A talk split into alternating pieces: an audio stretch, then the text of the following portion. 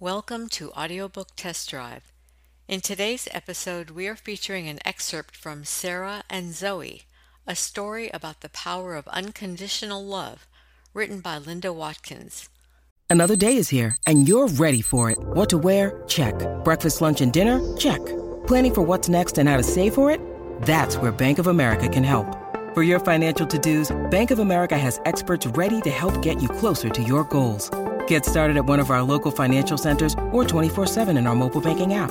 Find a location near you at bankofamerica.com slash talk to us. What would you like the power to do? Mobile banking requires downloading the app and is only available for select devices. Message and data rates may apply. Bank of America and a member FDIC.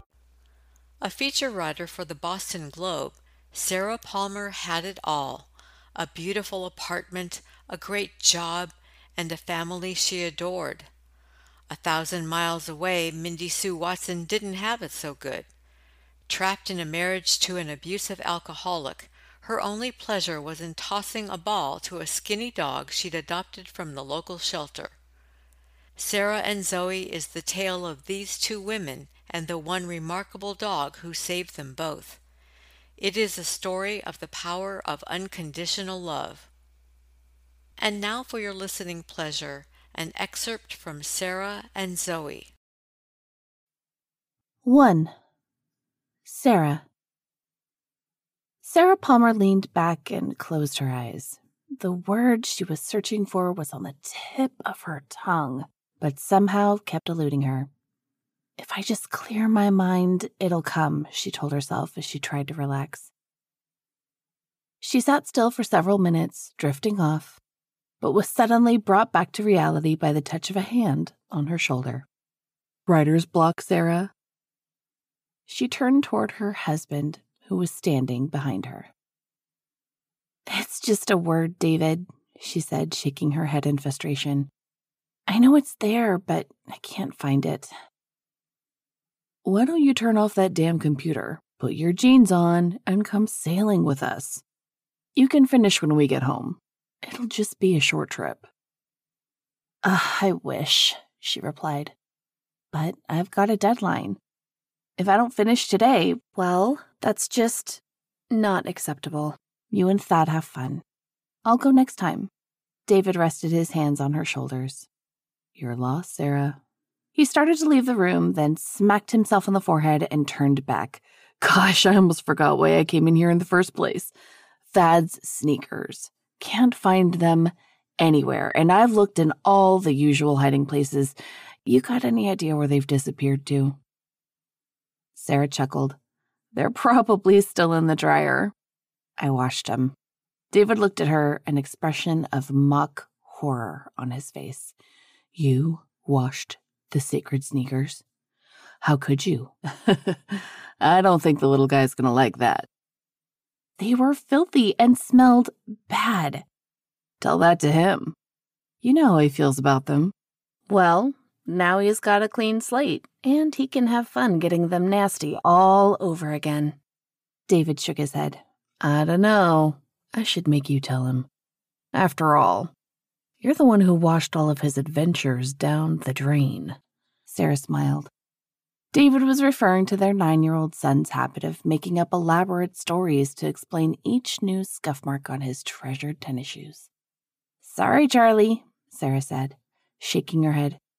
I have work to do. You'll just have to be the one to break the news to him. Okay, you win, David said, leaning over and kissing her lightly on the cheek. Sarah accepted his kiss, then turned back to her computer and began to type. The article she was writing was for the Boston Globe, where she worked as a feature writer. She finished a paragraph and sat back, thinking. She was truly blessed. She'd met David 15 years earlier while in college, and it was love at first sight. They married shortly after graduation, moved to Boston, and spent the next six years busily pursuing their careers. David enrolled in law school, and Sarah secured a job as a columnist for an upscale women's magazine. After graduation, David went to work for a high powered firm that specialized in corporate law and was soon bringing home a six figure salary. When that occurred, they decided it was time to start a family. A year later, little Thad came along, completing their lives. After the birth, Sarah retired from the magazine, planning to be a stay at home mom. But it wasn't long before she got bored, and when she was offered the position at the Globe, she jumped at it. Yes, indeed, she said to her computer screen. I'm for sure the lucky one. I've got it all. Taking a deep breath and whispering a silent prayer of gratitude, she shook off her nostalgia and leaned forward once again, concentrating on the computer screen.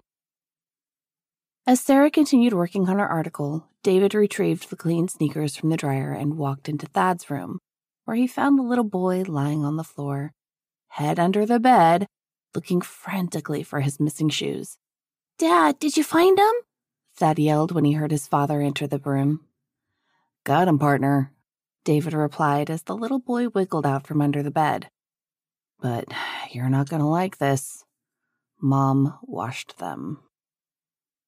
A look of grave concern passed over the boy's face as he studied the shoes his father was holding. Don't look so worried, Thad. David laughed, handing him the sneakers. We can start getting them dirty again today. In fact, we'll see if we can find something really yucky to step into down at the wharf. The boy looked up at his father and smiled. Thanks, Dad, he said, as he sat on the bed, putting on his shoes. In the other room, Sarah stood, walked toward the window, and gazed at the city below. She had the first draft of a piece roughed out, but knew there was still a long way to go before she'd be satisfied with it. She noted some dark clouds in the distance that looked like they were moving in their direction, and, frowning, left the study to find her husband. David and their son were in the foyer, getting ready to leave. The weather looks like it might be turning, she said. Maybe you should put off the sail for another day? I just checked online, David replied. That weather's going to blow on by. We'll be fine. Thad has to work on his man overboard drill so he can pass the test next month, and you know I've got the Anderson case starting on Monday. Well, you guys be careful. Don't go out too far and come in if it starts to blow, okay? David glanced at his son, smiling, then back at Sarah. Yes, Mom, he replied, giving her a quick kiss. Let's get going, kiddo, he said to Thad as he picked up the cooler and opened the door. Sarah gave her son a hug.